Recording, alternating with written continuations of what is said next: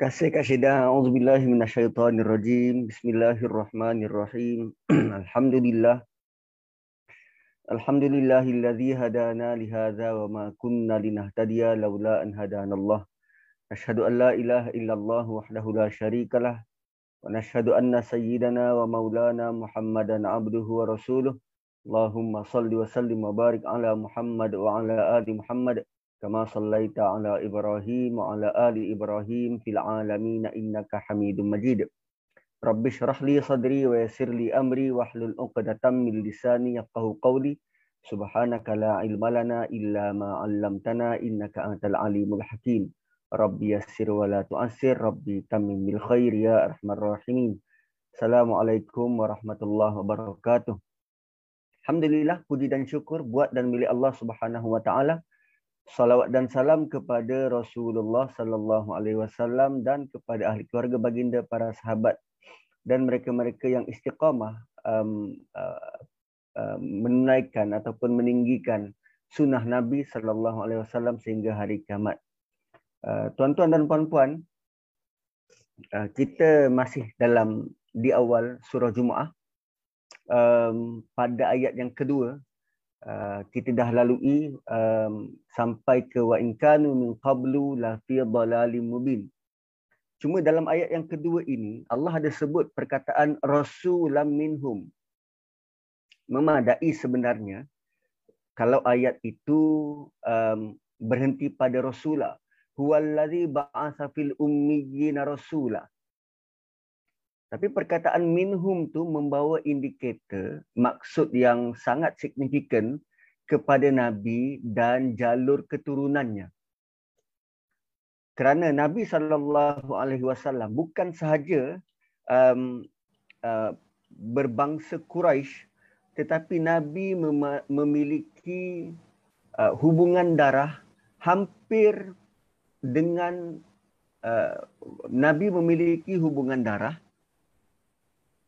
hampir dengan seluruh suku-suku Arab waktu tu. Ha, Nabi ada connection, ada hubungan darah. Dan uh, Ibn Ishaq kata, daripada banyak-banyak suku ni, hanya suku Taghlib, hanya suku Taghlib yang tidak memiliki hubungan darah dengan Nabi sallallahu alaihi wasallam. Kenapa suku ni tidak tidak ada hubungan darah? Itu tujuannya untuk menyucikan Nabi dari ajaran agama yang menjadi anutan suku tersebut. Ha, nak menyucikan Nabi dari ajaran agama uh, yang menjadi anutan suku tersebut. Ha. So perkataan minhum dekat situ tu sangat signifikan Nabi diutuskan dalam kalangan kaum itu sendiri dan Nabi memang ada hubungan darah uh, majoriti uh, suku Arab di situ melainkan satu suku suku Taghlib itu bagi menjaga um, credential Nabi um, menyucikan Nabi sallallahu alaihi wasallam dari ajaran agama yang dianuti oleh suku tersebut. Kemudian pada perkataan wa in kanu min qablu la fi dhalalim mubin. Sebelum itu kanu kamu semua suku-suku Arab ni uh, la fi dhalalim mubin berada dalam kesesakan yang jelas, kesesatan yang jelas, terang dan nyata. Apa bentuk? Apa bentuk kesesatan sebenarnya?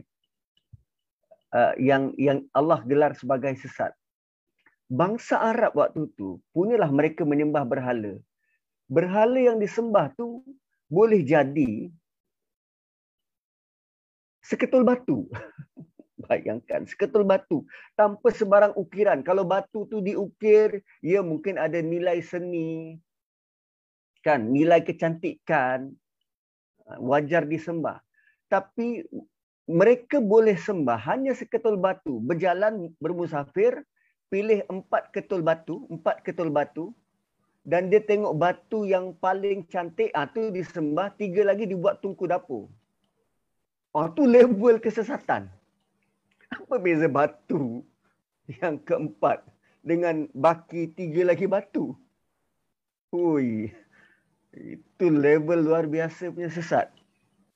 Bahkan apa nama uh, menurut uh, riwayat dan cerita yang sering kita kita baca uh, ada yang buat berhala daripada buah waktu lapar dia makan. Dia dia sampai ke tahap dia tak boleh um, apa nama didn't make any sense. Macam tak boleh berfikir. Otak tu macam tak wujud. Dia tak boleh nak rationalize aku buat ni wajar ke tak, sesuai ke tak. Dan Al-Quran turun, Al-Quran turun antara tujuannya untuk spark balik kemampuan manusia berfikir. Terutamanya bila kita baca sirah kisah berkaitan Nabi Ibrahim alaihissalam. Tengok bagaimana Nabi Ibrahim setiap um, uh, uh, apa nama uh, pihak yang yang dia di, diajak berbual dia akan uh, uh, apa nama cuba untuk datangkan suasana fikir. Kan bila dia bercakap dengan Azar ayah atau pak cik dia Azar tu dia ajak patung yang tak bawa manfaat yang tak bawa mudarat kepadamu kan disuruh diajak berfikir. Tak kala Nabi Ibrahim berdialog dengan Allah Subhanahu Wa Taala. Apa permintaannya? Dia nak Allah tunjukkan macam mana proses kematian tu. Proses bangkit semula. Kan yuh yuhyil yuh, apa uh, yuhyil maut. Bagaimana engkau menghidupkan yang mati? Uh, proses itu dia nak tengok kan? Uh, uh, untuk tujuannya untuk apa? Untuk me, menenangkan menenangkan fikiran ataupun menenangkan hati. Uh, dekat mana ayatnya tu? Wa qalil malaika qulna bitu oh itu dekat juzuk 3 selepas ayatul kursi Juzuk tiga selepas ayatul kursi. Ingat lagi tak DP ayat tu? Selepas ayatul kursi.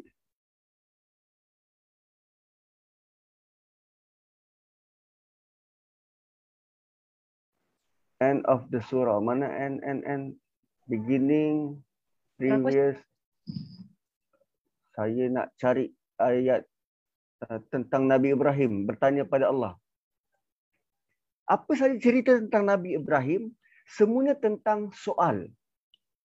Soalan dia. Dia perhati bulan dan bintang. Dia tanya pada raja. Dia bagi tahu pada masyarakat dia. Cubalah tanya yang besar. Berhala yang besar. Boleh jadi. kan? Dia, dia tak kata boleh jadi yang besar itu yang yang menghancurkan berhala kecil. Dia cuma nak masyarakat dia perhatikan. Level kesesatan ni bukan kaleng-kaleng. Ha bila orang dah sesat, otak dia tak boleh nak berfikir dengan betul dan waras. Quran turun untuk membetulkan cara kita melihat dan berfikir. Ha, itu itu fungsi dia. Jadi bila Allah kata tanpa rasul dan tanpa kitab yang di, di, dikirim bersama wa in kanu min qablu la fi dhalalin mubin. Korang semua ni berada dalam situasi dalal yang sangat nyata. Sesat bukan semata-mata bermaksud um, hilang arah. Betul lah kan sesat tu hilang arah. Sesat bukan bermaksud hanya semata-mata sesat. Tetapi sesat boleh jadi maksudnya hilang arah. Tanpa pedoman, buntu. Tak tahu cari jalan keluar. Kan kita nak pergi KL, nak pergi KL sekarang ni, tanpa Waze ataupun tanpa Google Map, bingung kita nak cari jalan yang mana. Boleh jadi kita kita mungkin tahu jalan-jalan sekitar nak pergi apa, Sogo. Tapi jalan mana yang paling tepat untuk kita ikut? Jalan mana yang tak jam? Jalan mana yang memungkinkan kita sampai? Jalan mana yang tak ada construction? Kita tak tahu melainkan kalau benar-benar dipandu oleh always. Ha, dia akan bagi jalan yang paling cepat, paling tak banyak karenah dan jalan yang mudah.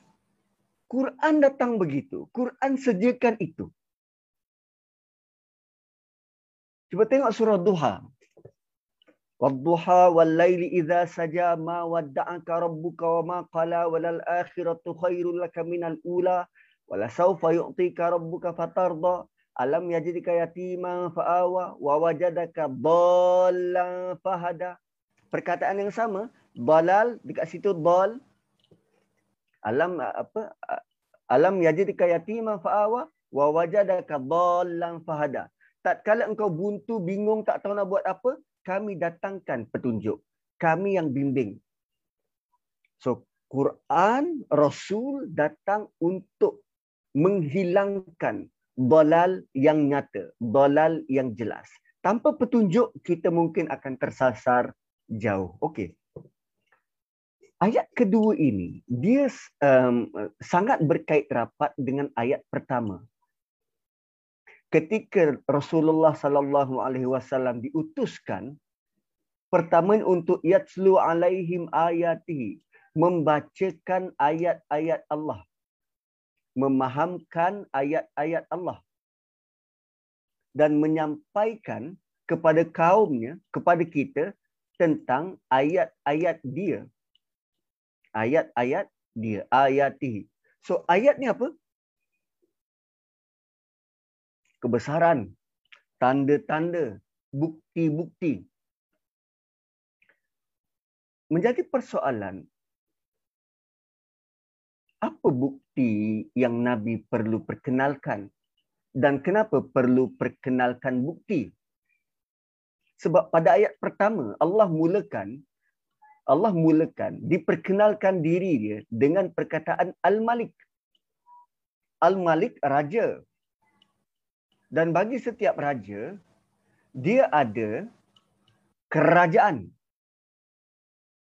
Dan kerajaan ni, setiap raja dan kerajaannya ada bukti-bukti dan tanda-tanda sebuah kerajaan. Kalau dahulu kerajaan Melaka, macam mana pedagang-pedagang ni tahu bahawa mereka sudah berada di dalam kawasan jajahan takluk kerajaan Empire Melaka. Mungkin waktu berlayar tu daripada jauh dia dah nampak bendera-bendera kerajaan Melaka berkibar. Atau dia lalu dulu kerajaan Kedah Tua, bendera ni berkibar. Kan dia nampak mungkin uh, uh, pagar-pagarnya dia nampak mungkin meriam-meriam di tepi um, apa nama perair, perairan. Dia nampak mungkin bot-bot pengiring. So itu tanda-tanda ayat-ayat kerajaan Melaka. Kalau pelancong daripada luar datang ke Malaysia, macam mana dia tahu dia benar-benar sudah sampai ke negara Malaysia? Dia nampak bendera Malaysia. Dia nampak uh, apa nama sign. Welcome to Malaysia. Signboard welcome to Malaysia.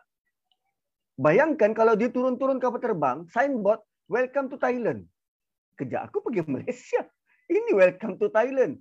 Ah tu tanda-tanda.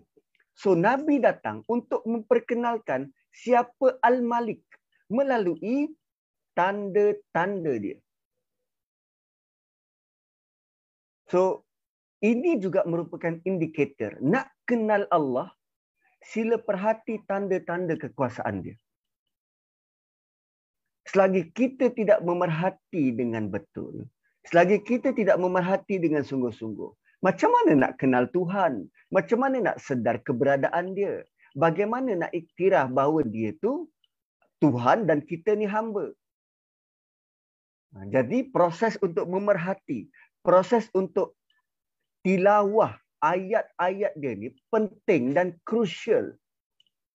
Nabi datang untuk ajak yatslu fi'il mudhari berkali-kali, berulang kali, continuously. Baca, baca dan baca ayat-ayatnya. Belajar, belajar dan belajar ayat-ayatnya. Yatslu alaihim ayati. Dan kesan daripada membaca ayat-ayat Allah ni. Okay, kesan daripada membaca ayat-ayat Allah ni kita akan dapat satu lagi peringkat iaitu wayuzakkihim. Kita akan dapat satu lagi peringkat iaitu wayuzakkihim. Menariknya pada peringkat ini wayuzakkihim um, dia di ditranslate sebagai menyucikan. Wayuzakkihim ni menyucikan. Tuan-puan, um, sebelum saya teruskan uh, ayat ini, ada satu ayat lain satu permintaan dan satu doa daripada Nabi Ibrahim alaihi salam Nabi Ibrahim alaihi salam kepada Allah selepas selesai pembinaan uh, peletakan batu asas Kaabah. Nabi Ibrahim berdoa ya Allah utuskan satu orang rasul dalam keturunan kami satu orang rasul kepada satu kaum yang um, tugas Rasul itu ah tugas Rasul itu akan membacakan kepada kaum itu ayat-ayatmu. Tugas Rasul itu akan membacakan kepadamu ayat-ayatmu dan mengajar tentang hukum-hukum dan hikmah dan kesan daripada itu akan menyucikan mereka. Itu doa Nabi Ibrahim. Dia minta empat benda. Dia minta empat benda. Tugas Rasul tu bacakan ayat-ayatmu. Ajar tentang hukum. Ajar tentang hukum. Dan hikmah. Dan kesannya akhirnya. Semua itu akan menyucikan kaum tersebut. Akan membersihkan kaum tersebut. Dan Nabi Ibrahim tutup doa itu dengan innaka antal azizul hakim. Engkau maha berkuasa dan maha bijak. Dan sekarang Allah datangkan surah Jumaah memakbulkan doa Nabi Ibrahim. Dia minta empat benda dan Allah makbulkan empat benda tapi ha tapi dengan sedikit ubah suai kerana Nabi Ibrahim sebut di hujung apa antal azizul hakim. Engkau tahu engkau full authority dan engkau bijak. Bijak sana. So doa Nabi Ibrahim dimakbulkan dalam bentuk begini. Rasul itu datang membacakan ayat-ayat Allah. Hanya dengan membaca ayat-ayat Allah akan menyucikan orang yang membaca. Hanya dengan menyebut ayat-ayat Allah akan menyucikan orang yang membaca dan menyebut. Hanya dengan memikirkan tanda-tanda kebesaran, kekuasaan Allah, kesannya akan menyucikan orang itu. Belum belum dia belajar mendalami kitab. Belum lagi dia belajar dengan hikmah. Tak. Hanya dengan membaca ayat-ayatnya menyucikan orang tersebut yatslu alaihim ayatihi wa yuzakkihim. Doa Nabi Ibrahim tadi, kalau nak rujuk surah Baqarah, ayat yang ke-129. Nabi Ibrahim minta wa yuzakkihim di hujung. Allah ambil wa yuzakkihim diletak di awal. So dengan hanya kita membaca ayat-ayat Allah, diri kita ini boleh menjadi bersih dan suci. Uzakihim. So, nama kedua yang Allah perkenalkan pada ayat pertama adalah Al-Quddus. Sumber penyucian. So, untuk menyucikan diri kita, zakat, menyucikan, membersihkan diri kita, membersihkan daripada kepercayaan dan iktiqat yang sesat, perlulah bersumberkan daripada Al-Quddus yang maha suci.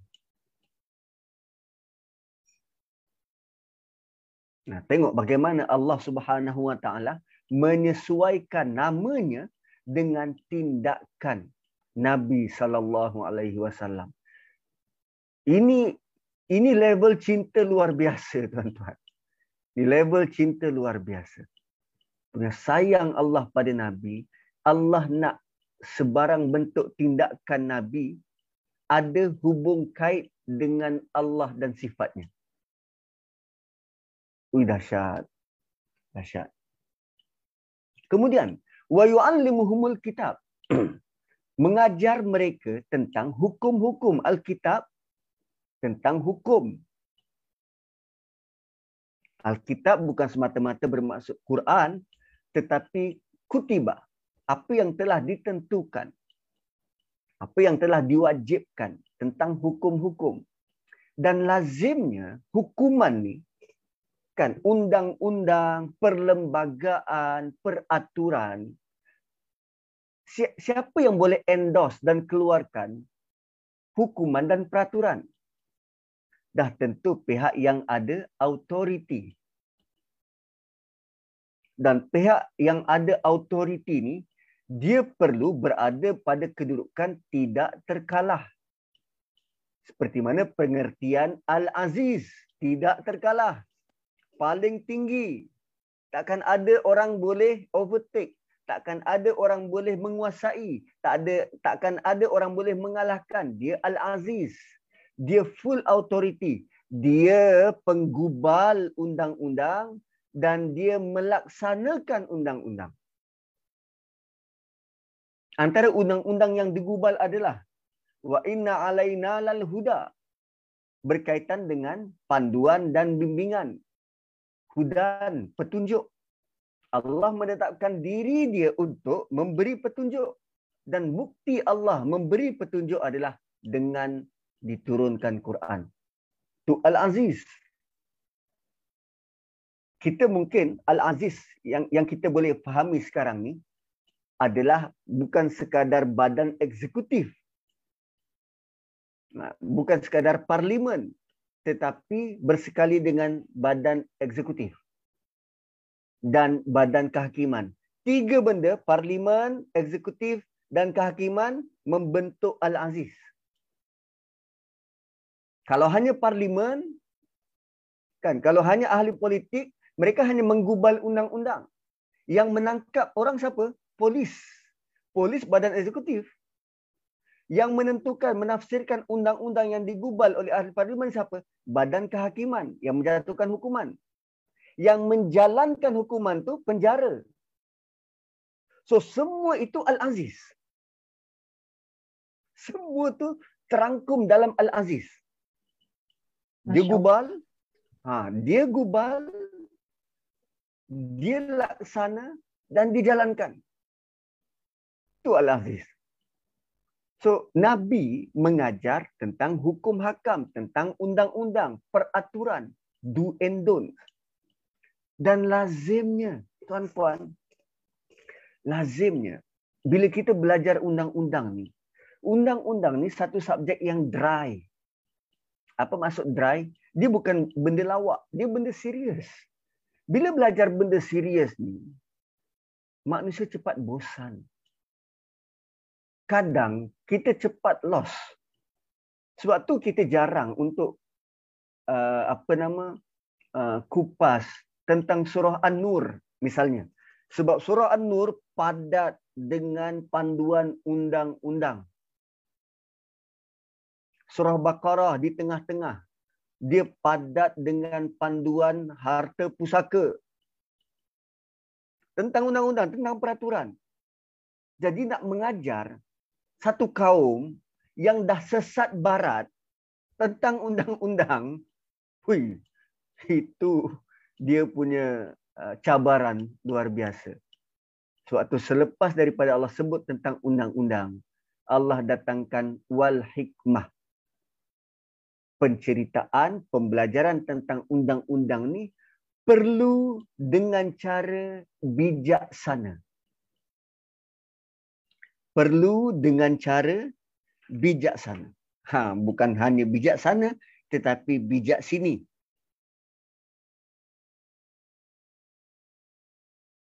Ha. Dan Imam Syafi'i mem- mem- memahami erti hikmah dengan as-sunnah.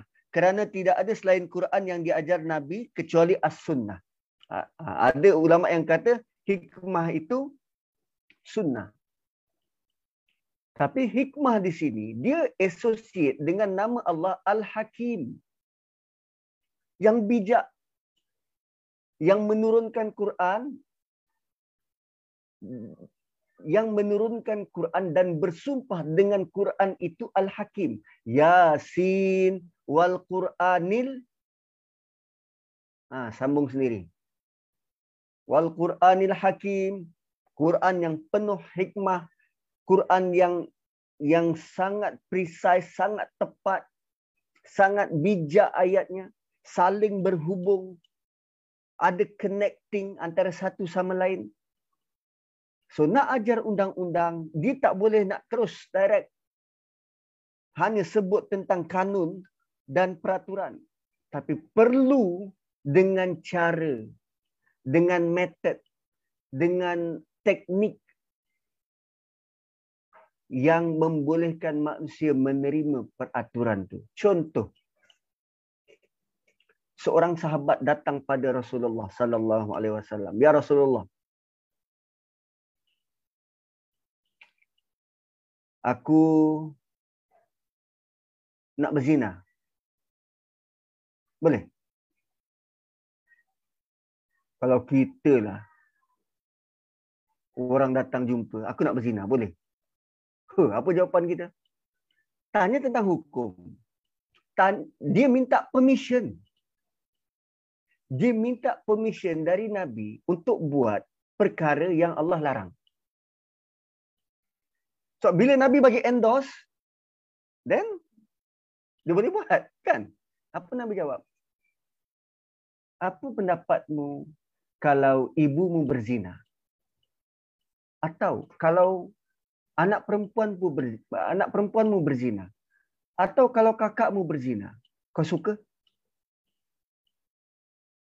Uh. Itu level hikmah. Nabi tak kata apa kau buat ni haram, keji. Ayat Quran menyebut begini-begini. Eh tidak. Tapi cara cara Nabi execute tentang peraturan, menerangkan tentang peraturan tu dengan sangat epik. Dengan perkara yang dengan dengan penuh kesedaran. Ha, nanti kita akan kita akan tengok ada satu uh, apa nama uh, berkaitan dengan wa akharin ayat yang seterusnya uh, wa akharin cuma al hikmah ini berhubung dengan nama Allah al hakim semua itu datang daripada pemilik kebijaksanaan iaitu Allah Subhanahu wa taala jadi jalan singkat untuk kita jadi orang yang bijak wise adalah dengan menjadi hamba Allah yang sebenar. Membaca Quran. Mengikuti sunnah. Itu jalan singkat. Nak jadi bijak. Dan orang yang bijak ini, analogi ini macam ni. Orang yang bijak ni analoginya macam ni. Kalau kita datangkan sebatang lilin yang ada api. Okay? Kita datangkan api di hadapan dua orang dua orang um, uh, apa nama uh, dua orang peserta lah misal kata. Yang yang nak diuji dua orang peserta yang yang nak diuji. Dan kedua-duanya kita katakan api sifatnya membakar. Api ini panas dan membakar api ini panas dan membakar. Lalu kita tanyakan kepada kedua-dua. Korang percaya api panas dan membakar? Orang yang bijak perlu ke dia tengok api dia pegang bila dah rasa baru diakui oh, okey betul panas dan membakar. Atau orang yang bijak memadai dia lihat dengar penerangan api panas dan membakar okey aku tak perlu uji so aku tahu api panas dan membakar mana satu yang bijak? Yang mencuba atau yang sami'na wa ta'na. Kami dengar dan kami taat. Sama macam penerangan tentang syurga dan neraka dalam Quran. Ada manusia memilih untuk buktikan kami nak tengok. Engkau tidak pun diiringi oleh malaikat. Kami nak tengok Tuhan itu sendiri. Jadikan bukit ini sebagai emas. Kami nak tengok. Selagi mana kami tak tengok, kami tak percaya. Dan ada orang yang dengar, kami dengar dan kami taat. Antara dua kelompok ni, mana satu yang bijak? So, bukti kebijakan adalah bila didatangkan peringatan, dia akur, percaya dan dia taat. Nah, tu wal hikmah. Nabi pula datang dalam bentuk memudahkan otak manusia menerima ayat-ayat Allah ni dengan sikap, dengan perbuatan, dengan sunnah luar biasa. In kanu min qablu la fi dhalalin mubin jika tidak kerana diutuskan nabi dan diturunkan kitab kita pasti akan sesat. Kita pasti akan sesat. Okey. Ayat seterusnya. Wa akharina minhum lamma yalhaqu bihim wa huwal azizul hakim. Dan juga orang-orang yang lain dari mereka yang masih belum datang lagi dan tetap akan datang menghubungi mereka. Yang masih belum dihubungi atau masih belum berjumpa. Yalhaqu bihim. Engkau masih belum berjumpa dengan mereka. Wallahu wa huwal azizul hakim engkau jualah ya Allah yang maha kuasa lagi maha bijaksana tuan-puan ada satu ketika sedang para sahabat duduk bersama Nabi sallallahu alaihi wasallam bagi menjelaskan tentang wa akharina minhum Lalu turun surah Jumaah. Selesai sahaja baginda menerima wahyunya, baginda membaca sampailah pada ayat yang ketiga ni. Wa akharina minhum lamma yalhaqu bihim wa huwal azizul hakim. Baca depan sahabat ni. Sampai ayat tu ada seorang lelaki bertanya pada baginda siapa mereka ni wahai Rasulullah? Tengok para sahabat dengar ayat Quran faham. Bila dia tak, tak tahu terus tanya siapa dia Rasulullah Allah sebut wa akharina minhum ni siapa Nabi tak jawab sampai orang tu ulang tiga kali. Tiga kali soal.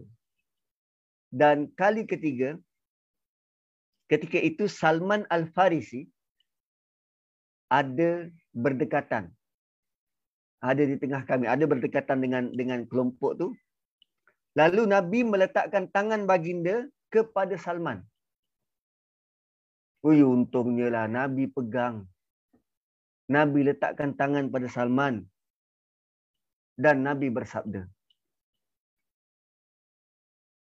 andainya iman berada di bintang, nescaya mereka, nescaya iman akan digapai oleh tokoh-tokoh dari mereka. Udah syat. Dahsyat. Kenapa Nabi pegang Salman? Salman orang Farsi, bukan bangsa Arab. Kerana ayat ni sebut minhum. Kan, bukan bangsa Arab. Selain daripada bangsa Arab, orang Farsi. Dan bila sebut lam lam mayal bihim tak berkesempatan belum lagi berjumpa dengan Nabi sallallahu alaihi wasallam. Belum berjumpa sama ada waktu tu belum berkesempatan nak jumpa atau belum lahir belum wujud belum hadir ke dunia. Dan nabi bagi perumpamaan mereka ni kalau iman tu berada di bintang nescaya iman itu akan digapai oleh tokoh-tokoh mereka. Nabi nak tunjuk kesungguhan level kesungguhan. Dan jom kita tunjukkan label kesungguhan kita. Seperti yang nabi sebut iman itu akan digapai oleh tokoh-tokoh mereka. Maka telah pun dibuktikan tengok ulama-ulama selepas daripada zaman khalifah, ulama-ulama yang mendukung sunnah Nabi, ulama-ulama mazhab, tengok kesungguhan mereka. Kan Imam Abu Hanifah berjalan 800 km semata-mata nak pergi belajar. Dan 800 km itu dalam bentuk macam mana? Mula-mula dia keluar daripada kampung bersama dengan temannya. Separuh perjalanan temannya mati. Temannya wafat. Dia patah balik hantar jenazah temannya ni. Sama ada dikuburkan dekat situ di tengah perjalanan. Dia patah balik nak bagi tahu keluarga teman dia. Teman dia dah wafat. Nak bagi tahu tentang berita. Patah balik nak menuju ke tempat guru dia ni. Tempat yang dia tahu ada orang mengajar. 800 km. Tu Imam Abu Hanifah. Itu level kesungguhan nak mencapai iman di bintang. Imam Ahmad bin Hanbal diheret daripada Madinah ke Kufah dengan kuda. Belakangnya berbirat. Fuh, itu level kesungguhan level kesungguhan nak menggapai iman di bintang. Oh. Seandainya iman berada di bintang, nescaya ia akan digapai oleh tokoh-tokoh dari mereka. Wow, luar biasa lah. So, jawapan Nabi merupakan penafsiran dari kata akharin dan menunjukkan Salman serta bangsa ini adalah contoh yang dapat mencakup suku dan bangsa-bangsa yang lain. So wa akharina minhum lamma yalhaqu bihim ni adalah orang lain selain daripada bangsa Arab. Wa huwal azizul hakim. Dan dialah yang maha kuasa dan maha bijaksana. Allah berkuasa untuk buat semua itu. Allah berkuasa untuk mentakdirkan semua itu. Bayangkan selama ini kita tak pernah tahu pun tentang Siti Sarah. Selepas daripada kematian dan lihat bagaimana setiap manusia setiap manusia di di di Malaysia yang pernah mengenalinya merasa terkesan dengan pemergiannya kita pun tak tahu dan kalau itulah yang disebut sebagai eh, sebagai husnul khatimah oh kita sangat bersyukur dan moga-moga dia bukan sekadar terkenal di dunia tetapi terkenal di langit Ha. So wa akharina minhum lamma yalhaqu bihim wa huwal azizul hakim. Dia sama macam kes arwah Abam dulu. Ha. Kan sejarah kebaikannya tu hanya direveal selepas dia mati. Dan lihat bagaimana orang Allah gerakkan hati untuk menyambut jenazahnya tu, mengiringi jenazahnya. Luar biasa. Walhal waktu tu tengah PKP orang sanggup pergi untuk memberikan penghormatan. Kalau begitulah level dan nilai penghormatan yang kita gelar yang kita anggap sebagai husnul khotimah. Ui, kita doakan agar mereka berbahagia. Dan kita tak adalah sampai ke tahap oh ini confirm ahli syurga. Tak, bukan kita yang menentukan. Bukan kita tentukan, Allah yang menentukan. Tapi kita berharap moga-moga dengan pengakhiran yang begitu dengan uh, perhatian yang manusia berikan dengan doa yang manusia uh, apa nama uh, uh, uh, uh, apa nama? Uh, doakan uh, kita berharap dia benar-benar mendapat kematian yang baik husnul khatimah. Okey. Zalika fadlullah yu'tihi may yasha. Begitulah Ha, begitulah per, uh, apa nama? Bentuk limpah kurnia daripada Allah diberikannya kepada siapa yang Allah nak. Zalika fadlullah yu'tihi may yasha. Kelebihan apa ni? Oh rupanya ada manusia yang Allah beri kesempatan berjumpa dengan Nabi, mendengar suara Nabi,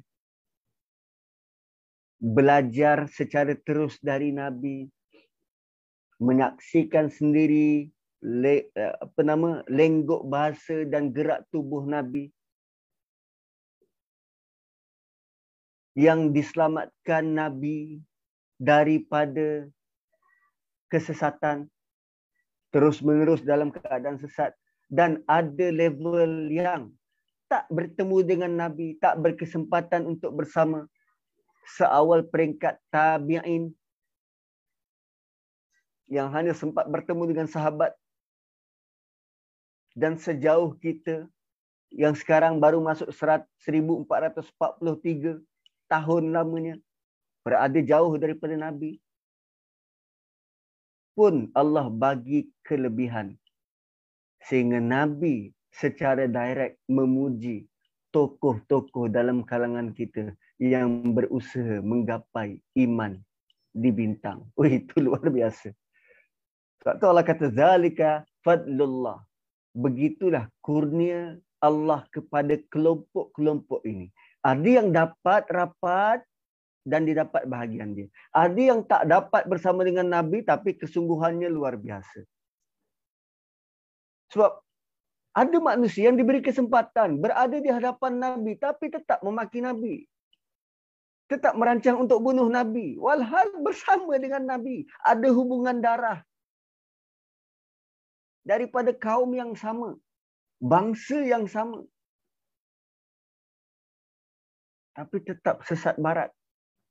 Dalika fadlullah. Ini semua kurniaan Allah. Dan bila baca ayat yang keempat, seharusnya memandu kita supaya tidak terungkap kalaulah aku dapat hidup zaman Nabi. Atau kenapa aku dipilih untuk hidup di akhir zaman ni? Sukarnya lah nak hidup. Baca balik ayat empat ni. Zalika fadlullah. Ini kurnia Allah yang besar buat kita. Eh bukan kaleng-kaleng tau. Boleh dapat hidup akhir zaman dan kekal beriman ada ramai orang menggadaikan iman semata-mata sedikit habuan laba dunia. Kita belum diuji di tempat itu untuk mengekalkan keimanan. Kita tidak diuji seperti mana Wiga tu. Kan suaminya ditempatkan kat kem-kem tahanan. Isterinya ditemani oleh lelaki lain atas alasan menjaga keselamatan isteri yang beriman di rumah kan ditiduri oleh lelaki lain ui kita kita tidak diuji semacam tu dan kita harap mereka kekal beriman dengan agama ni walaupun mendapat ujian yang luar biasa zalika fadlullah yu'tihi mayyasha ada orang diuji imannya dengan sangat hebat sangat hebat ujian iman ni. Kan maknya mati waktu Covid. Bapaknya mati. Tinggal tinggal dia dan adik beradik dia. Tujuh lapan orang. Oh, itu ujian keimanan. Seorang suami datang pergi hospital, rasa tak sedap badan, swab test positif. Bersamanya seorang anak, dia bawa anak dia. Isteri dia PJJ. Dia bawa anak. Tapi kalau suami masuk ward, anak ni nak tinggal dengan siapa? Wih, itu ujian keimanan. Boleh saja orang-orang yang semacam itu memilih untuk bercakap, Ya Allah, kenapa aku diuji macam ni punya teruk? Kau tak kesian kepada anak aku? Boleh je orang-orang dekat keliling sebut, Ya Allah, kau tak kesian kepada anak beranak lapan orang ni. Mak bapak kau tarik macam tu je. Itu semua iman. Imanlah yang menjadikan kita kuat. Imanlah yang menjadikan kita reda.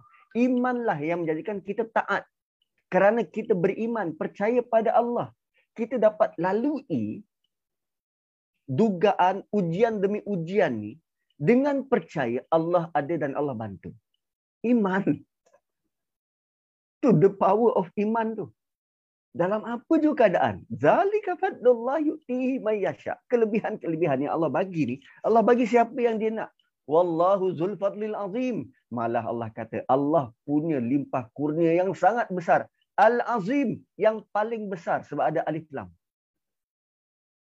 Zul fadlil azim. hanya dia memiliki kurniaan yang sangat besar. Kita dengar kes kematian 230 hari itu paling tinggi. Tak tahu hari ini berapa. Kematian tentang COVID. Bukankah antara salah satu syarat untuk masuk syurga perlu mati dulu? Lalu bila para mufti menetapkan kematian sewaktu wabak dan pandemik boleh dikira sebagai syahid. Maka kenapa perlu kita risaukan tentang orang yang telah mati? Dan kita boleh anggap kematiannya itu husnul khatimah. Allah uji. Dan dia lalui ujian itu sampai dia mati. Dan moga-moga sewaktu dia menuju kepada kematian tu ingat ingatannya pada Allah kuat memilih beriman kekal beriman pada Allah bukankah terus dijanjikan syurga so kita perlu rasa Entah, rasa bercampur baur. Kematian tu pasti. Cuma lagi sebab mati itu bagaimana? Keadaan mati itu bagaimana? Dan yang lebih pelik adalah kita tak tak terkesan pun orang dekat keliling mati malah tidak merubah apa-apa pun pada kita. Ah, nak mati-matilah. Kita kekal dalam keadaan heedless, dalam keadaan berpoya-poya, dalam keadaan lalai. Sedangkan kematian demi kematian sepatutnya menginsafkan kita. Ya Allah, aku nanti macam mana? Banyaknya kes-kes kematian sepatutnya mengingatkan kepada kita, aku selepas ini. Aku akan menghadapinya selepas ini. Lalu sudahkah aku mempersiapkan diri? Itu sepatutnya yang timbul. Tapi tidak masih Olimpik, pingat perak. Sedangkan kematian at the corner. Dan baru dapat tahu, oh varian lambda masuk ke dalam Malaysia hasil daripada sukan Olimpik. Eh bukan itu yang kita bangga-bangga. Yang kita nak tengok terjunan-terjunan, kayuhan-kayuhan. Allah dah datangkan peringatan, peringatan. Orang ni mati, orang ni mati, orang ni mati, orang ni sakit, orang ni mati, orang ni mati. Kita masih lagi. Yeay! Dapat ingat.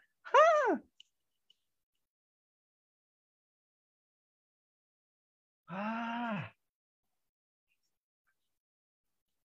Ah, itu tentang Olimpik ringan. Kita masih lagi fikir, saya ada numbers rujuk pada Agong, saya paling layak untuk jadi PM.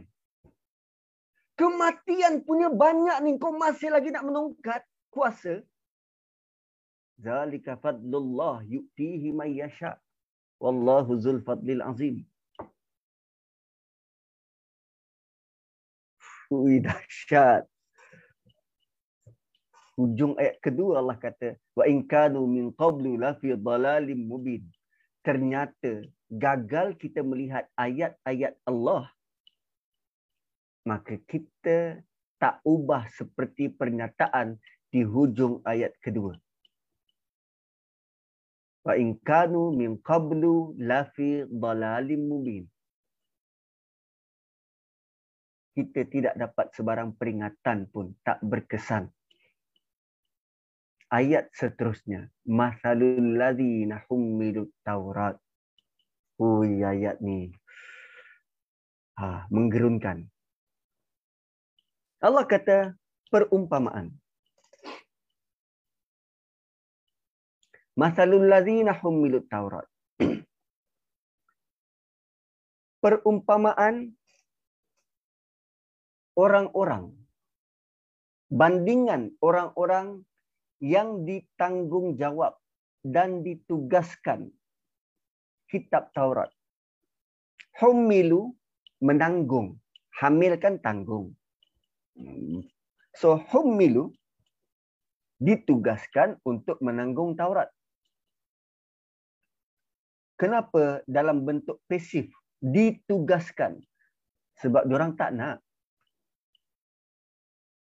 So ada yang menugaskan untuk mereka. Humilu Taurat. Summa lam yahmiluha kemudian dia tidak jalankan, dia tidak sempurnakan tanggungjawab itu.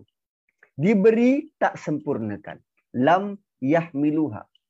Allah tak kata la yahmiluha. Tapi dalam bentuk lam. Belum lagi.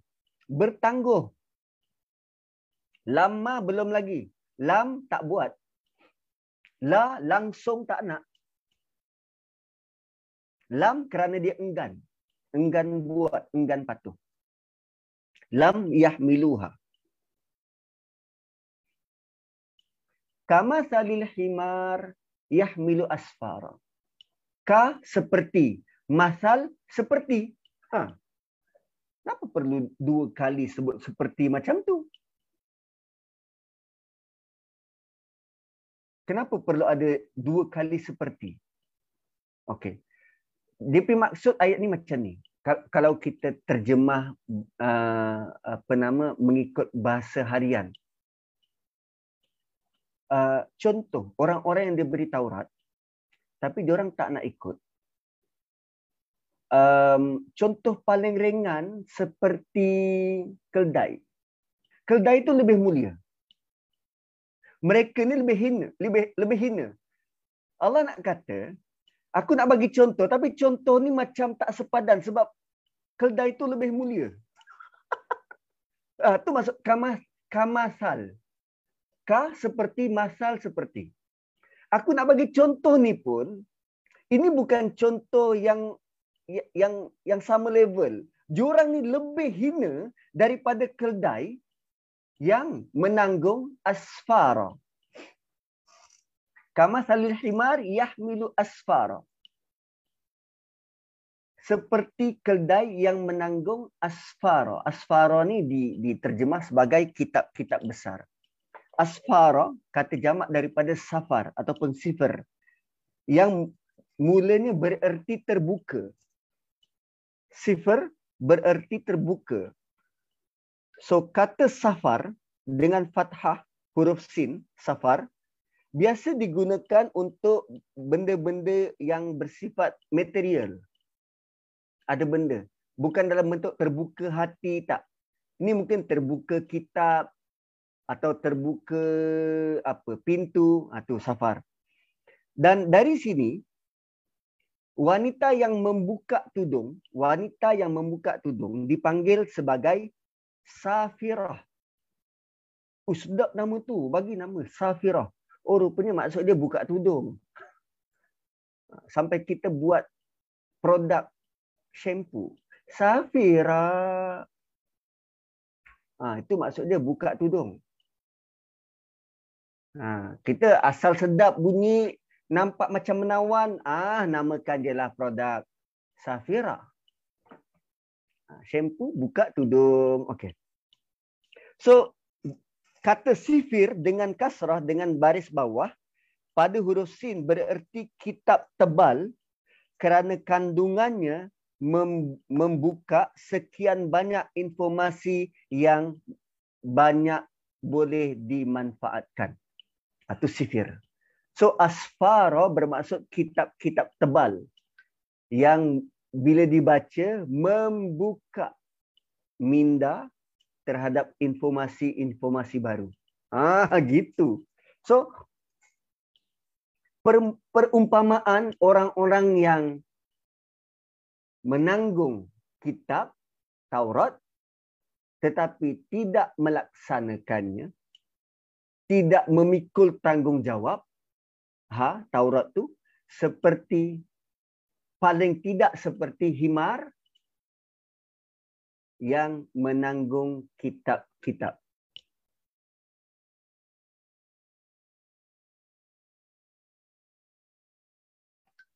Okey. um, Allah mulakan ayat ini dengan masal. Perumpamaan. Selalunya kalau kita bercakap dengan orang, okay, kita bercakap dengan orang seperti uh, apa uh, apa peribahasa kita ni yang dimulakan dengan seperti Cuba seorang bantu saya sebut satu peribahasa yang dimulakan dengan seperti. Seperti aur dengan tebing? Seperti aur dengan tebing. Ke aur dengan tebing je? Seperti cacing kepanasan. Seperti pahat dengan penukul. Kan? Yeah. Seperti-seperti kan? So, bila di, dimulakan ayat tu dengan seperti, tujuannya apa? Nak bagi contoh kepada orang yang diajak bercakap. So basically ayat ni Allah datangkan contoh orang-orang yang diberi Taurat. Dan Allah ajak bercakap siapa ni? Orang-orang yang sedang diberi Quran. Sebab tu di, dimulakan dengan masalu. Ayat ni bukan untuk orang Yahudi. Ayat ni untuk orang yang sedang diberi Quran. Kamu diberi Quran seperti orang-orang yang pernah diberi Taurat tapi tidak amalkan. Tidak bertanggungjawab, tak laksanakan. Dan perumpamaannya macam kedai. Allah sedang bercakap dengan kita, korang ni macam kedai. Kalau tidak, yatslu alaihim ayatihi. Tidak baca ayat-ayat dia. Dan daripada pembacaan itu tidak menghasilkan bersihnya diri. tidak menghujam sifat-sifat mazmumah kita. Malah kita terus bergelumang dengan sifat itu. Dan kita tidak pun mengambil kisah tentang hukum-hukum di dalamnya. Malah kita tidak menjadi pun setelah tahu hukum-hukum itu. Kita tak jadi bijaksana. Terus sekarang Allah sedang bercakap dengan kita. Sebab lazimnya bila kita lalu ayat ni, oh ini tentang Taurat, orang-orang yang dapat Taurat. Allah sudah bercakap dengan kita. Kau dapat Quran sama seperti orang yang menanggung Taurat. Bi'sa mahalul kaum. Buruk sungguh perbandingan kaum yang mendustakan ayat-ayat Allah. Allah sebut al-kaum. Tidak sebut mana-mana kaum, tak sebut Yahudi, tak sebut bangsa Arab, tapi Allah sebut kaum, Allah tak sebut Melayu, tapi Allah sebut kaum secara umum. So basically Allah sedang bagi tahu. Mana-mana manusia, mana-mana kaum yang menganggap ini semua adalah bohong dan tipu. Itu perumpamaan yang lebih buruk berbanding perumpamaan keldai. Dan bila dilaksanakan macam tu, ternyata dia adalah orang-orang yang zalim. Dan orang yang zalim tak mungkin akan dapat panduan dari Allah. Bacalah ayat Quran macam mana pun, dia tak akan dapat panduan. Dia tak akan dapat pengajaran. So rupanya antara antara prasyarat untuk kita faham Quran, tolong kurangkan kezaliman pada diri. Jangan buat perkara-perkara yang menzalimi diri. Jangan jadi orang zalim. Walau sekecil-kecil hal. Apa maksud zalim? Tidak meletakkan sesuatu pada tempat dia. Lepas makan, letaklah pinggan yang kotor, sekurang-kurangnya disingki kalau tidak mampu untuk sediakan pembantu rumah kepada isteri atau paling tidak ringankan tulang untuk basuh pinggan. Dan basuh tu gunalah sabun. Kan punyalah lama dia tidak pergi ke dapur untuk basuh pinggan. So dia basuh pinggan dengan berus dawai. Itu zalim nama dia. Tidak meletakkan sesuatu pada tempatnya basuh pinggan dengan span basuh pinggan bukan dengan bros dawai itu zalim pinggan pula korel huh. menyirap dia orang rumah dengar kruk-krik kruk-krik ha. so tolong kurangkan kezaliman dan antara kezaliman besar yang Allah suruh kita kurangkan adalah dalam amalan pembaziran. Tak tu kadang kita rasa, oh Kenapa macam benak sangat aku nak faham Quran ni? Oh rupanya ada. Kita masih bergelumang dengan benda-benda yang menzalimi diri. Kezaliman paling besar syirik lah. Kezaliman paling besar syirik. Tapi antara kezaliman besar yang Allah sebut, yang associate terus dengan dengan syaitan, pembaziran, ha, bentuk-bentuk macam itulah. Itu ha, yang perlu kita ubah. Ada sesuatu yang kita perlu buat untuk berubah supaya hidayah daripada Allah itu kita nampak dengan jelas dan boleh senang untuk dituruti. Wallahu la yahdil qaumaz zalimin. So dapat Quran tanggung dengan benar. Tanggung betul-betul bertanggungjawab atas Quran, bertanggungjawab atas diri. Okey. Ada um, uh, surah lain yang sebut tentang himar. Siapa ingat surah mana? surah lain yang sebut tentang himar? Ada tak? Ada tapi suara himar. Tak ingat surah apa Ustaz? Berkaitan ha. suara. Berkaitan suara himar kan? Ha. surah. suara orang yang gelak tebak bahak macam ha. himar. Tapi tak ingat Ustaz macam ayat dia. Ha. Surah Luqman. Surah Luqman. Sewaktu dinasihatkan anak dia. Yang surah ha. Anisa tu Ustaz? Anisa pun ada. Tapi saya nak sentuh yang surah Luqman ni. Um, Lillah wala in sa'altahum wa man kafara alam tarau waqsid fi masyika waghdud min sautik inna ankaral aswati la sautul hamir sederhanakanlah langkahmu semasa berjalan, juga rendahkanlah suaramu.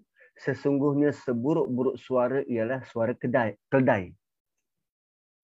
So dekat sini Allah sebut tentang keldai. Dalam surah Jumaah Allah sebut tentang keldai. Di sini Allah sebut tentang suara keldai. Dalam surah Jumaah Allah sebut tentang fungsi keldai. Fungsi keldai. So fungsi keldai dalam surah Jumaah apa? Mengangkut kitab-kitab. Mengangkut kitab-kitab. Dan uh, apa berlaku dalam surah Luqman? Keldai punya suara dianggap sebagai suara yang menjengkelkan, suara yang buruk. Angkarul aswat. Inna angkarul aswat la sautul hamir. Antara suara-suara yang buruk, Allah tak kata innal angkar innal angkar suara yang paling buruk tak angkarul aswad antara suara-suara yang buruk ayat 19 ustaz surah luqman ah ya betul ayat 19 inna angkarul aswati la sautul hamir. Adalah suara himar. So dua-dua sebut tentang keldai dua-dua sebut tentang keldai jadi kalau kita nak gabungkan ada satu persamaan yang unik. Orang yang memikul kitab tapi tak tahu apa isi dalam kitab, biasanya dialah yang paling bising.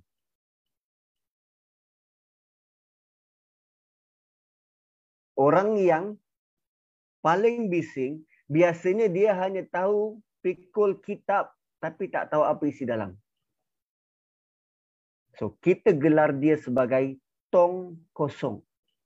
Tong kosong yang paling kuat bunyi dia berbanding tong yang berisi. So Allah nak bawa gambaran bagaimana orang-orang yang um, apa nama good for nothing ni, good for nothing, um, ada similarity dengan haiwan. Dan haiwan yang Allah pilih adalah keldai. Dia rajin, dia kuat, boleh bantu. Tapi sisi tak baiknya, ah, begitulah. Dia hanya tahu pikul. Dan dia bising. Ha, dia pandai buat bising. Bi sama bi, bi sama salul qaumil ladzina kazzabu bi ayatillah wallahu la yahdil qaumal zalimin. Perbandingan yang lebih buruk daripada itu adalah kaum-kaum yang uh, mendustakan ayat-ayat Allah dan Allah tidak memberi petunjuk kepada kaum yang zalim. Next, ayat yang keenam, ayat yang keenam adalah tentang adalah fasa lain. Fasa lain dan Allah specifically sebut tentang orang-orang yang hadu. Ya ayyuhallazina hadu. Okey. So kita pergi masuk sebahagian daripada ayat 6 ni. Sebelum tu cuba tengok ayat 9 surah ni. Tengok ayat 9. Allah mulakan dengan ya ayyuhallazina amanu.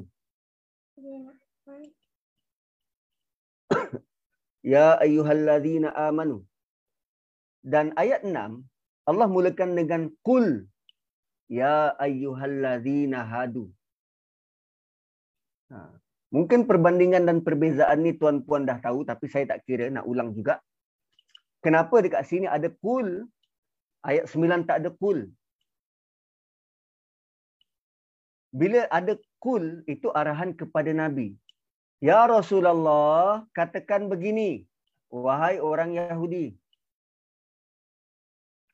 Tetapi bila melibatkan orang beriman, Allah sendiri yang address orang beriman tanpa perlu arahan perantara kepada Nabi sallallahu alaihi wasallam. Perkataan kul tu nak menunjukkan gap antara Allah dan Yahudi ada nabi yang menyampaikan. Seolah-olah Allah nak tunjuk Allah menyampah pada orang Yahudi ini. Rasulullah engkau saja yang cakap dengan mereka. Ha, tu signifikan ada kul tak ada kul. Kalau untuk orang beriman Allah address terus orang beriman. Wahai orang beriman, dan panggilan daripada Allah sangat lunak wahai orang beriman dan tengok untuk address orang Yahudi Allah didik dan ajar nabi panggil mereka dengan lunak. Ya ayyuhallazi ya ayyuha. Itu panggilan lunak. So rupanya bukan semua Yahudi kita perlu anggap sebagai Yahudi yang perlu dibenci. Tak bukan benci orangnya. Tapi yang kita benci adalah perangai dan perbuatan. Orangnya tetap yang selagi hidup tetap ada peluang untuk bertaubat dan kembali pada Allah.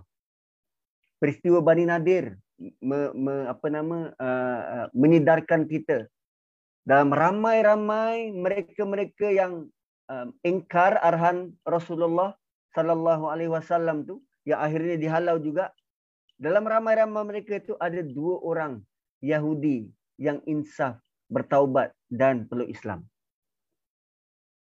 Itu ada dalam Rahib Mahtum. Saya lupa nama dia. Ada dua orang Yahudi. Yang tidak bersama dengan kelompok yang dihalau. Ha, mereka insaf, bertaubat dan peluk Islam. Ha.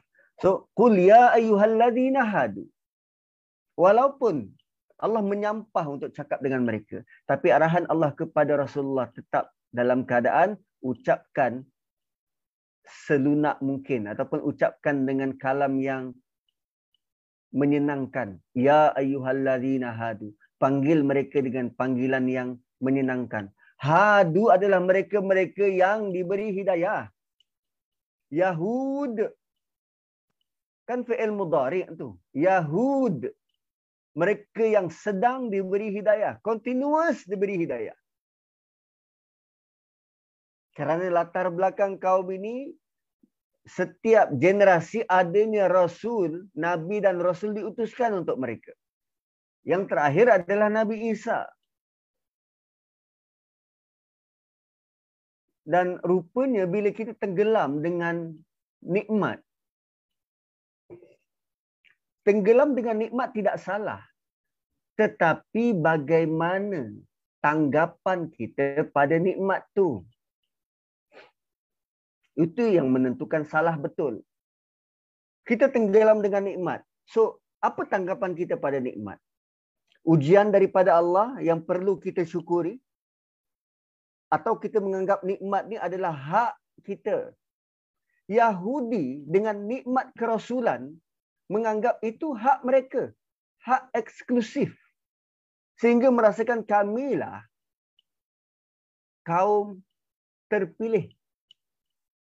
Dan bila, bila Nabi diutuskan dan mereka dapat tahu bahawa Nabi diutuskan untuk sekalian manusia, mereka tak nak terima. Kami paling layak. Sedangkan mereka bergenerasi diberikan sehingga merasakan ini bukan privilege tapi ini hak. Ini bukan nikmat tetapi ini hak. Bila merasakan nikmat itu adalah hak dan mereka berhak, di situlah bibit-bibit kerosakan akan timbul. So berhati-hati dengan harta yang kita ada. Bila ada time datang Allah utuskan makhluk-makhluk manusia-manusia minta bantuan dari kita. Bantu saja. Ini bukan hak kita. Ini Allah bagi pinjam. Allah suruh kita urus. Bantu je. Bila ada masa orang minta buah fikiran. Tak perlu nak risau tentang ini trademark. Tak, tak, tak, tak, tak, tak. Allah bagi. Kita bagi je. Bila masa ada orang minta bantuan tenaga. Ah, malaslah. Kau ni siapa entah aku tak kenal. No, bagi, bagi, bagi. Bagi je, bagi. Allah nak melihat ke mana kita salurkan nikmat yang Allah beri. Jika tidak, kita tak jauh beza dengan Yahudi. Merasakan, oi, aku superior. Lihatlah berapa banyak, berapa sayangnya Allah pada pada kaum kami, pada bangsa kami. Setiap generasi ada Nabi dan Rasul. Ah, gitu. Dan punyalah mereka rasa Nabi dan Rasul itu adalah hak istimewa untuk mereka. Mereka punya naik kepala kepada title Nabi dan Rasul ni sehingga kan Nabi terakhir yang diutuskan buat mereka, Nabi Isa, dimaki seawal hari pertama kelahiran. Gila. Tuan-puan, kita jumpa dengan baby. Kita jumpa dengan baby. Adakah kita mulakan dengan makian? Oh celaka bayi ni. Muka buruk. Tak. Baby dalam keadaan macam mana pun kita pandang dengan belas kasihan, dengan penuh kasih sayang. Tapi mereka bertemu dengan Nabi Isa. Yang waktu itu Allah takdirkan Nabi Isa diberi mukjizat boleh bercakap. Pun mereka tolak dari hari pertama. Gila. Gila, gila. Begitu punya dahsyat level kebejatan yang mereka lakukan pun Allah suruh panggil dengan perkataan yang baik. Ya ayyuhallazina hadu. Fu. Nah itu sisi apa nama sudut pandang macam mana cabaran Nabi Muhammad sallallahu alaihi wasallam. Uh, berhadapan dengan kaum yang dah tahu mereka punya perangai terdahulu macam mana. So Allah nak bagi tahu yang berlaku ni dulu. Dan engkau sedang berhadapan dengan generasi. Boleh jadi generasi yang ini lunak. Maka panggillah dengan baik. So sama keadaan macam tak kala Allah utuskan Musa berjumpa dengan Firaun. Cakap dengan baik kan? Qaulal layyina. Cakap dengan lembut. So apa um, uh, point nabi bercakap dengan yahudi ni? Uh, apa yang Allah suruh sampaikan? Ya ayyuhallazina hadu in za'amtum annakum awliya'u lillahi min dunin nas. Kalaulah kamu menganggap bahawa kamu sahaja satu-satunya kaum yang paling baik dan dikasihi oleh Allah. Okay, awliya'u lillahi min dunin nas. Kalau kamu menganggap bahawa kamulah kaum yang paling superior berbanding manusia yang lain, berbanding kaum-kaum yang lain, berbanding manusia lain dan kamu menganggap manusia lain ni ghaim, apa ghaim, ghalam, ghaim setaraf dengan binatang. Layak mati. Kan itu tanggapan dia, Zainis. Sebab tu rakyat Palestin tu dipandang sebelah mata je. Mati tak mati, lantak korang lah. Hospital pun aku bom. Masjid pun aku bom. Sebab korang ni level di bawah kami. Kalau kamu menganggap begitu, boleh. Tapi jangan hanya menganggap kamu lebih mulia, lebih baik, lebih berhak, lebih ada privilege. Kamu lakukan pula benda seterusnya. Fatamannaul mauta. Maka mohonlah bercita-citalah hendak mati. Fatamannaul mauta. Bercita-citalah untuk mati. In kuntum sadiqin. Kalau betul apa yang kamu rasa tu in kuntum sadiqin kalau betul kamu dalam dalam kalangan orang-orang yang benar apa maksud dia ni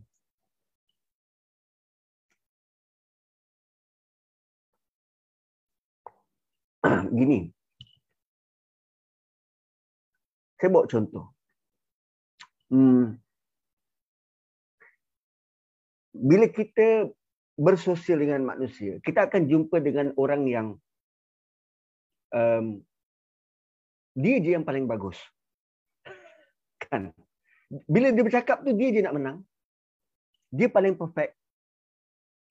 Dan dalam semua segi, kita sebut pasal pinggan mangkuk. Ah, engkau punya ni tak setanding dengan aku. Aku punya lebih. Ha, dia nak lebih. Kita sebut pasal mengaji lepas maghrib. Engkau satu juzuk dia. Eh, aku biasanya tiga juzuk. Bila sebut tentang ibadah sunat, kau buat tahajud je. Ui, aku tasbih kurang-kurangnya empat rakaat straight tu selamba tutup mata aku buat. Apa saja yang kita sebut seolah-olah dia lebih dan dia paling perfect. Orang jenis macam ni yang menganggap orang lain lebih rendah, dia paling mulia, dia paling bagus. Kalau engkau sudah mencapai kesempurnaan, maka step seterusnya adalah mohonlah pada Allah supaya minta kematian. Sebab engkau dah sempurna. Orang sempurna layaknya hidup di syurga. Bukan di dunia.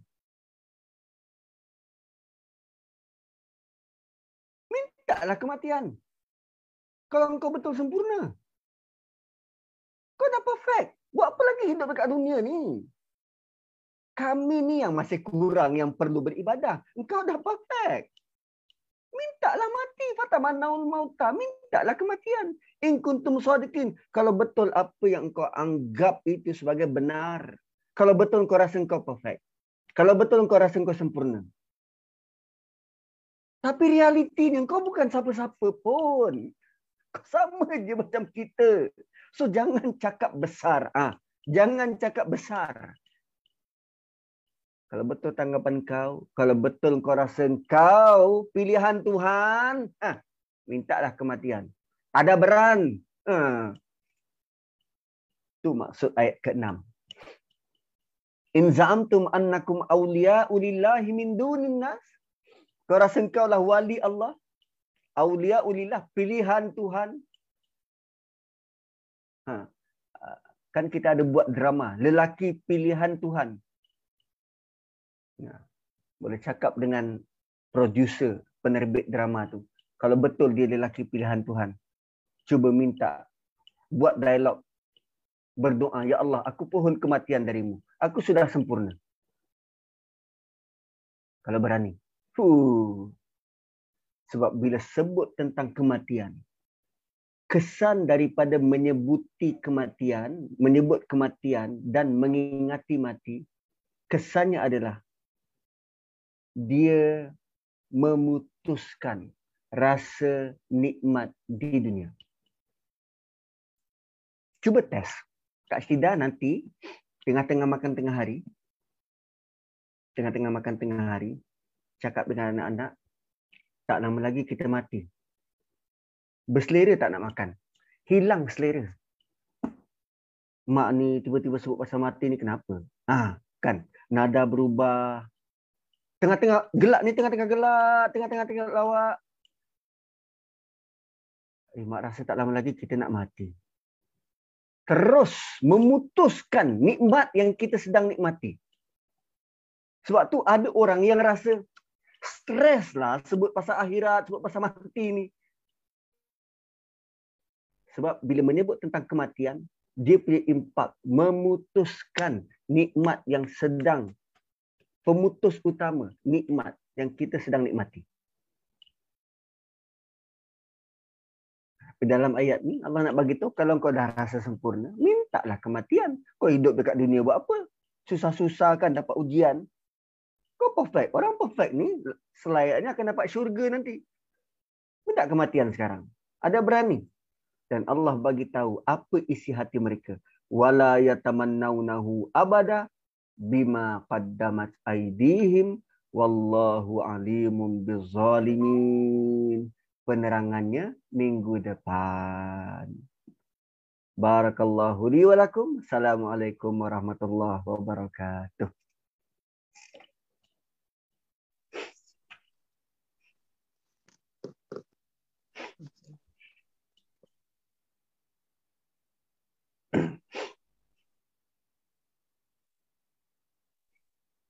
Ustaz, uh, kita baca Quran. Tadi dekat dekat ayat ayat yang ke ayat yang ke berapa ya? Ustaz cepat ke ni? Pukul setengah meeting eh?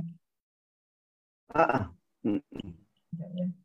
pada ayat yang ke berapa jap tadi ya? Uh, okey kita bila kita baca Quran maknanya Allah akan bagi kita kebaikan kan tapi package kita baca Quran tu uh, ada tak dalam tu disebut macam kita ada sebab baru ni kita dengar uh, kuliah Ustaz Ustaz Laina. Dia kata kalau kita baca Quran, package dia kita kena uh, faham makna, lepas tu kita kena amalkan, dan lepas tu baru kita utlu, kita sebarkan apa yang kita baca Al-Quran tu. Uh, dalam ayat ni masuk macam tu Ustaz? Macam mana mula-mula kena baca, kena faham dan sebarkan baca, faham dan sebarkan tu termasuk dalam perkataan utslu tu. Sebab kita kalau ikra saja tu berbeza kan. Ikra kan kita bacakan. Tapi tu sebab kata kita, bila kita baca Quran tu, kita diberi kasih sayang Allah, kita diberi, diberi rahmat kan. Kan mm-hmm. sebagai yang betul. Kita akan mendapat, kata sebagai, kita akan dapat hujah daripada Quran tu. Uh, tapi kalau kita uh, macam, oh, tu lah sebab ada, maknanya kita bila kita baca Quran, kita kan package tu sekali lah kan. Baru kita akan dapat um, apa yang dijanjikan oleh Allah. Kalau setakat kita baca, baca memang dapatlah kot yang yang satu satu rutus sepuluh pahala semua tu kan sebagai ganjaran semua tu kan. Tapi sebab hmm. Ustaz cakap kalau kalau tak belajar tafsir, uh, kalau kita belajar, kita baca Quran tapi kita tak belajar tafsir, kita tak tadabbur semua tu kita tak termasuk dalam golongan seperti itu. Um,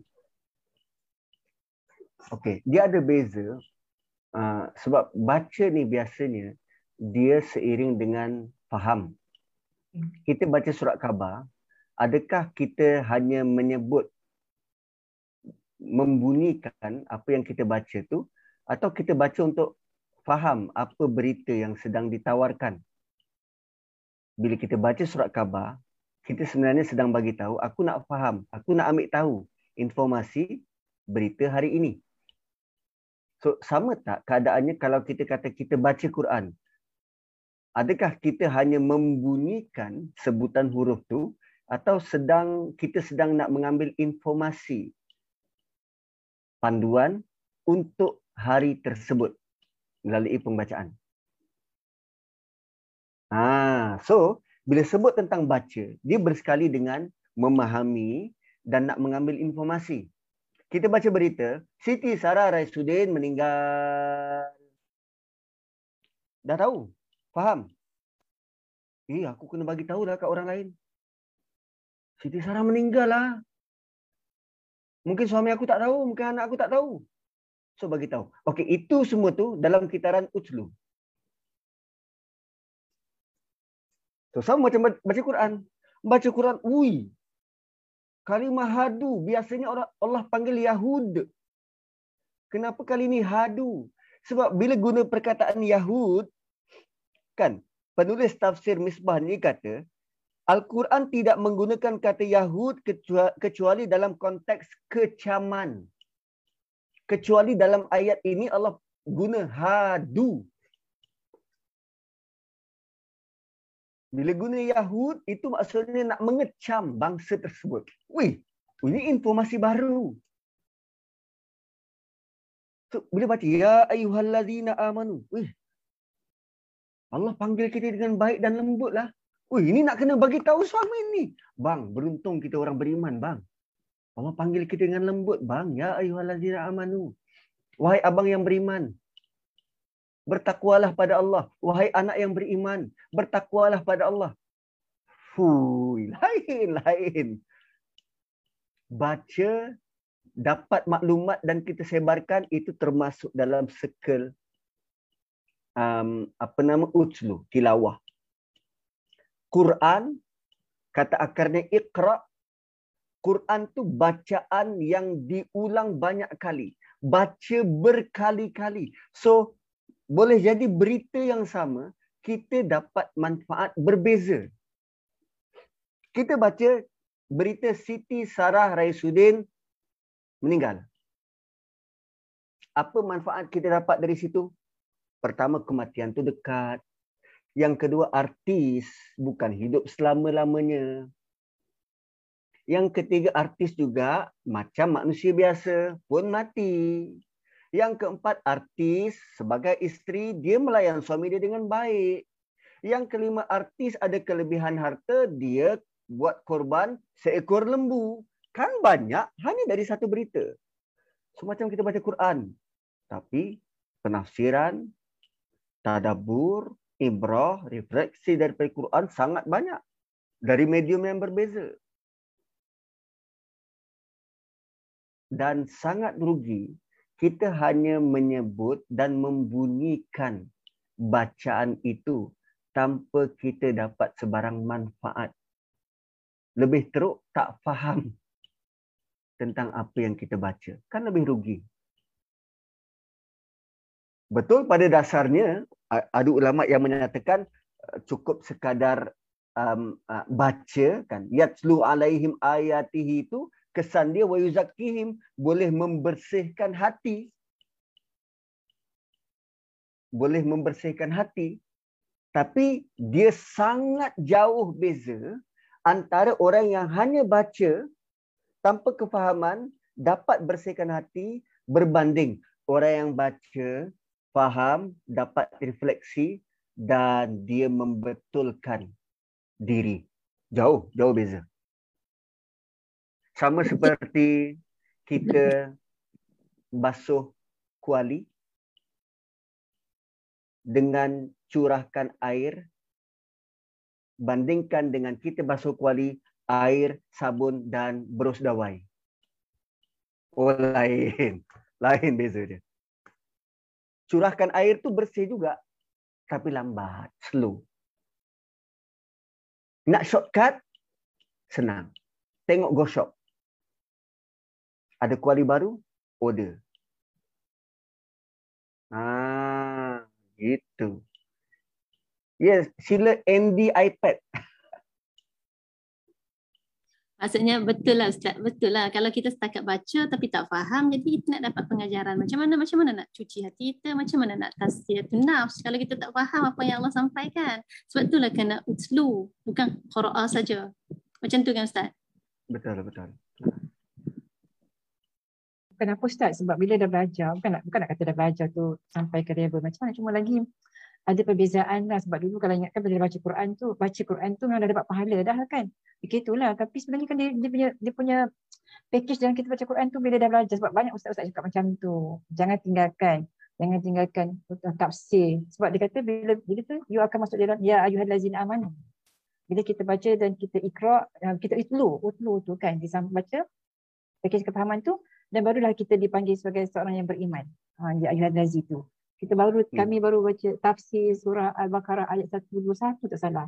Uh, kat situ uh, hmm. situ ada ada relate dengan apa yang kita kita tadabbur hari ni lah kan. Itu yang kat datangnya tu sebab memang jadi macam risau lah Ustaz kan kita kita memang sama ni kita kalau tak belajar tak ada kelas-kelas macam ni kita confident kita baca cukup dah kita baca tajwid kita baca kebetulan bacaan cakap syidah kadang masih lagi belajar untuk belajar melancarkan bacaan Ustaz dengan suami suami ajar ni kan sebab uh, hmm sikit ada nak apa-apa semua kan. Lepas tu, betul cakap dengan suami, bila kita baca Quran ni, uh, kita ada kena, kena ada Quran terjemahan kita kena faham. Sebab kita dah belajar benda ni kan. Terus kita kena tahu apa yang kita baca kan. Tu sebabnya bila cakap macam tu, bila Ustaz cakap ah, nak masuk dalam package orang beriman tu, kena ada utlu tu Ustaz. Itu yang masuk, oh betul kan ni kan. Jadi macam sama hari ni kuat tak bukan takut tak masuk dalam package orang ya ayuhal ladzina amanu tu Ustaz. Ha itulah yang hari ni bila Ustaz jelaskan lagi kan maksudnya Alhamdulillah berkait-kait tak benda tu kan maksud dari sendiri connecting the dots kan benda-benda tu semua Alhamdulillah kan syukur dari Allah lah. Hmm. Ada analogi yang saya saya nak kongsi juga. um, kita simpan duit dekat bank. Okay. Kita simpan duit dekat bank. Kan beza kita simpan duit untuk dapat dividen cukup setahun berbanding dengan kita bukan sekadar simpan tetapi kita melabur bersama. Hasil dia berbeza. Dan juga berbeza, kita bukan sekadar simpan duit. Kita melabur bersama. Malah kita menjadi ejen kepada bank untuk dapatkan pelaburan-pelaburan lain, dapat komisen sampingan. Kita pula jadi antara board member dalam bank. Kan lain. Dia, dia punya usaha yang kita buat, hasil yang kita dapat, berbeza dengan hanya kita simpan dan duduk tunggu setahun okey. Tahun depan dapatlah dalam 3% ASB berapa? 7% dan um, Allah nilai pula setiap usaha. Allah bukannya tunggu okey kau dah cukup faham? Okey baru dapat ganjaran. Sebab tu ganjaran tu diberi start daripada huruf pertama kita baca. Belum faham lagi. Huruf pertama baca. Ba bismillah tu Allah sudah bagi ganjaran. Belum tunggu oh dah faham semua dah jadi pakar tafsir baru layak mendapat ganjaran. Tak Allah bagi ganjaran tu start daripada ba yang pertama. Malah bukan satu setiap huruf sepuluh. Ui lain. Lain maknanya dia punya usaha tu kena konsisten continuously lah kan. Berterusan sampai kita matilah dengan al-Quran ni kan. Tak hmm. maksudnya bila maksudnya bila kita jelas memang ada di antara kalangan-kalangan sahabat-sahabat kita yang dah mahir dengan tajwid dan mahir baca al-Quran kan. Uh, tapi masih lagi membetulkan bacaan tajwid dan mereka tidak menghadiri kelas-kelas uh, tadabbur semua kan. Macam uh, pada kepentingan untuk tadabbur tu belum ada. Mungkin mungkin mungkin kesampingan aku kan tapi itulah sebenarnya package kita walaupun kita dah ada pakai kita tahu benda ni kan baru dapat minggu lepas dengan kelas Ustaz Azrizan Mm-mm. Jadi macam rasa oh kena kelebatkan pada sahabat-sahabat lah. Jangan kata oh saya bersungguh-sungguh lah ya Ustaz kan. Maksudnya hari ni Ustaz dah sampaikan dia semua. semua. Alhamdulillah lah. So ada kesinongan dan juga sahabat-sahabat yang ada hari ni. Uh, so kena usahalah kan setakat kita uh, betulkan bacaan tajwid semua. Tapi kan yang lebih nak masuk package orang yang beriman tu ya ayuh dan aman tu. Uh, boleh baca surah apa uh, ayat 31 surah Al-Baqarah tu. Uh, package dia ni lah, kita, kita kena tadabur, kita kena baca tafsir, belajar. Semua kan berguru lah kan, bukan pandai-pandai, tak boleh pandai-pandai, tak boleh sendiri-sendiri kan Ustaz. Ha. Okay Ustaz, ha, sini itulah kalau Ustaz. Ada program yang lepas ni kan, mungkin ada kelang kita perlu Ustaz breakfast lagi kot kan. Sahabat-sahabat ada soalan ke? Tanya pada Ustaz, silakan.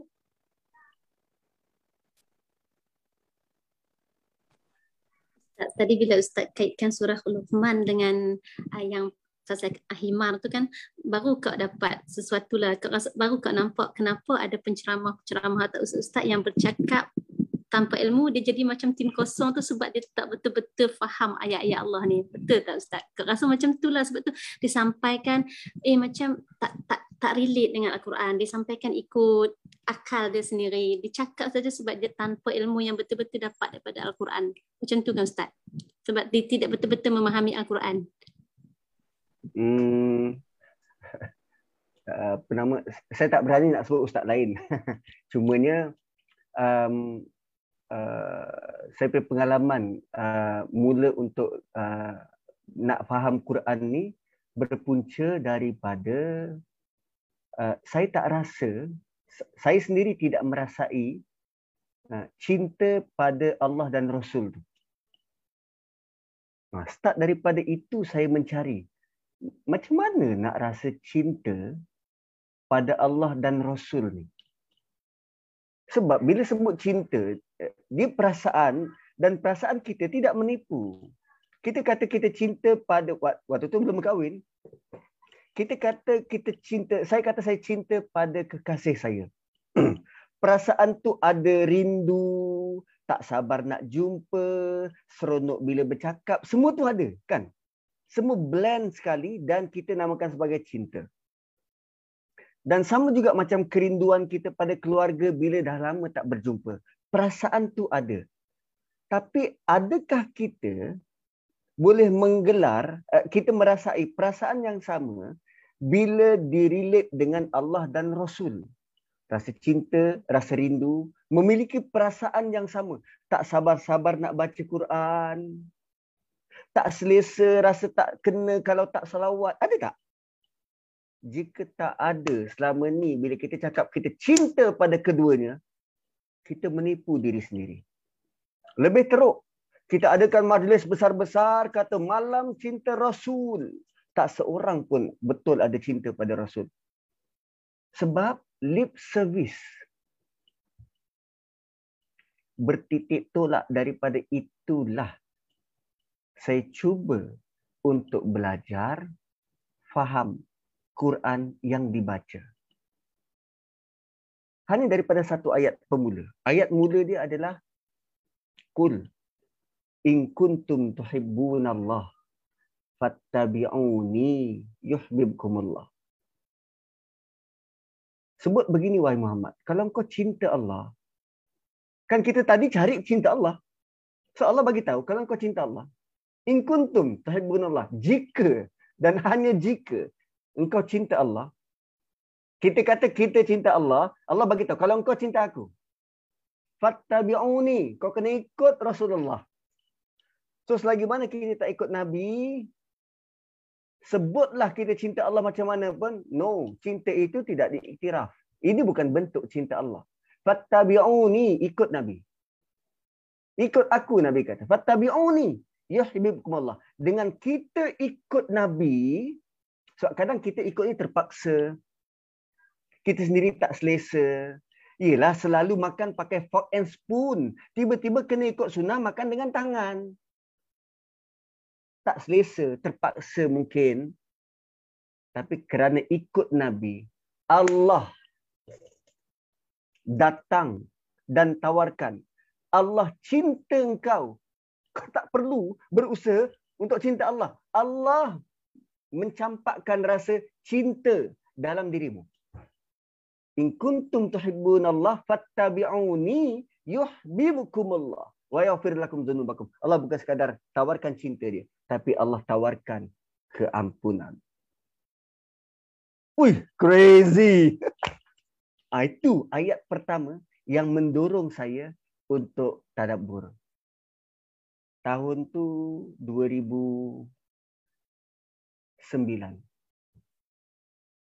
2009.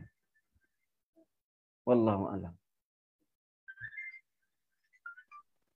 Okay, Ustaz. Uh, kita endkan sesi pagi ni Ustaz pada urusan ni. InsyaAllah kita jumpa. nanti. Terusnya ya. Assalamualaikum Kak Syida. Sikitlah untuk saya mungkin nak tambah sikit yang soalan uh, Kak Noliza tadi sebab saya rasa uh, dewasa ni lah kan macam yalah mungkin dah dah nak air zaman semuanya kita ada pelbagai sumber asatizah dan sebenarnya uh, mereka setiap mereka ni ada bidang yang dia khususkan kan macam uh, ada ustaz ustazah dia bidang akhlak bidang uh, apa uh, fiqh ya tetapi bila um, sorry uh, maksud maksudnya bila, bila bila ada persoalan hukum hakam mereka juga nak campur, mereka juga mengambil uh, langkah untuk mengeluarkan pandangan, pendapat. Jadi uh, dan sebenarnya mungkin nauzubillah lah tapi ada ada uh, kalanya mereka ni tak begitu fakih sebenarnya dan patutnya mereka juga perlu rujuk dan uh, dia punya uh, pengajian tu actually perlu sampai ke macam contoh kalau sampai hadis hadis punya syarahan tu apa kan? Quran dari ayat Quran Quran tu dari uh, seluruh maklumatnya tapi um, mungkin bukan bidang yang mereka mahir lah. Dan bila mereka ni selebriti yang ramai orang follow ke semua tu dia menjadi satu um, jadi salah faham dan bertentangan pula. Uh, jadi ada pula ustaz lain yang balas balik betulkan lah apa semua tu jadi, uh, jadi macam lah, kita pun tak tahu nak ikut follow yang mana lah. Itu je lah ustaz sekadar meluahkan. Ada zaman Imam Ahmad bin Hanbal, uh, zaman Imam Abu Hanifah pun dah ada. Imam Abu Hanifah pada satu hari dia pernah, ibu dia tanya tentang satu hukum daripada dia. Lalu dia jawab, sebab ibu kan. So ibu ada kuasa veto. Ibu boleh kata, aku tak terima pendapat ni. Tengok, Imam Abu Hanifah dengan mak dia. So, dia pergi cari seorang, um, dia sebut sebagai um, uh, uh, apa nama penyampai terkenal. Dia kata, nanti kalau ada seorang wanita, ibu aku tanya soalan begini, jawapannya begini. Nah, so pendakwah terkenal itu pun akur dan bagi jawapan yang sama seperti mana Imam Abu Hanifah bagi tahu. So mak dia boleh terima jawapan tu sebab orang popular yang sebut. Dia, dah, dia dengar daripada awal anak dia. So well anak kan. Ha. So itu beza antara orang yang ada nama dengan orang yang berilmu. Orang berilmu dia bagi tahu atas dasar apa yang dia tahu. Orang yang ada nama dia cuma nak dapatkan perhatian daripada audiens dan dia akan keluarkan apa yang layak sesuai didengar oleh audiens. Suatu perkara-perkara kontroversi, benda-benda berkaitan akidah, jarang sekali diketengahkan dalam um, uh, siri-siri ceramah umum.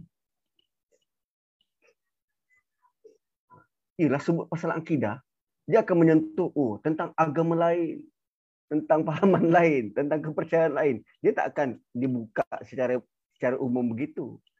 Ha, itu perkara paling dasar dan basic Ha, so dia um, apa nama dan dan lagi satu bila dia jadi terkenal kita kita sebut sebagai ustaz selebriti uh, kita ada kegusaran dan kekhawatiran bila masa mereka dapatkan maklumat ataupun bila masa sebenarnya mereka duduk kembali dan nilai kandungan ceramah mereka. Saya banyak kali pesan kepada uh, pegawai-pegawai baru JAKIM bila diberi kesempatan untuk bercakap dengan orang. Saya pesan macam ni, tuan-puan, sekarang tuan-puan baru masuk perkhidmatan dan dalam kursus enam bulan. Sepanjang kursus ni tolong belajar sungguh-sungguh dan tolong ambil sungguh-sungguh. Selepas daripada kursus, bila tuan-tuan dilepaskan pergi ke masyarakat. Saya jamin dalam kalangan masyarakat tidak ramai yang berani cakap, eh pegawai JAKIM ni salah lah. Ustaz, Ustaz cakap tu salah. Berapa ramai yang berani cakap, ya, yang tegur, Ustaz salah. Melainkan semua, oh ini pandangan Ustaz kot. So sebagai penyampai, dia perlu muhasabah balik apa bentuk yang kau sampaikan betul ke uh, boleh dipertikai ke atau macam mana ke sebab tak ramai yang boleh menegur bila berada di pentas itu ah so yang menjadi tanggungjawab yang menegur di pula uh, ramai yang tak sanggup untuk buat teguran sebab dia title ustaz Ustaz Jakim pula, imam masjid negara pula. Ui. Kan calang-calang. Ha. So kalau kita tidak zakka, yuzakki, ha, membersihkan hati, membuang yang yang yang tak betul yang kotor itu, mana mungkin kita boleh melangkah ke hadapan dengan lebih baik dan lebih jauh. Ha. Itu yang saya tak nak apa nama tak nak uh, menjadi popular asyik masuk TV. Banyak kali ditawarkan. Tapi kadang-kala terfikir juga apa salah aku tak dijemput. Sedangkan aku rasa aku mungkin lebih tahu. Ah, tapi itu talbis iblis lah tu. Mainan-mainan daripada iblis. Daripada syaitan. Cucuk-cucuk macam kau seorang paling tahu kan. Ah, bentuk macam tu lah.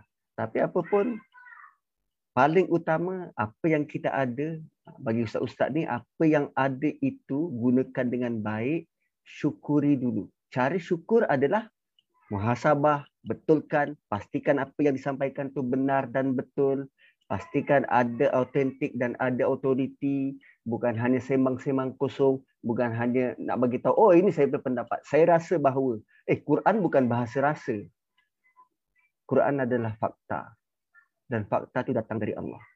Dan kita bukannya juru cakap Allah. Tak. Kita ni hamba dia. So hamba bercakap dalam bahasa hamba. Bukan dengan bahasa Tuhan. Wallahu a'lam.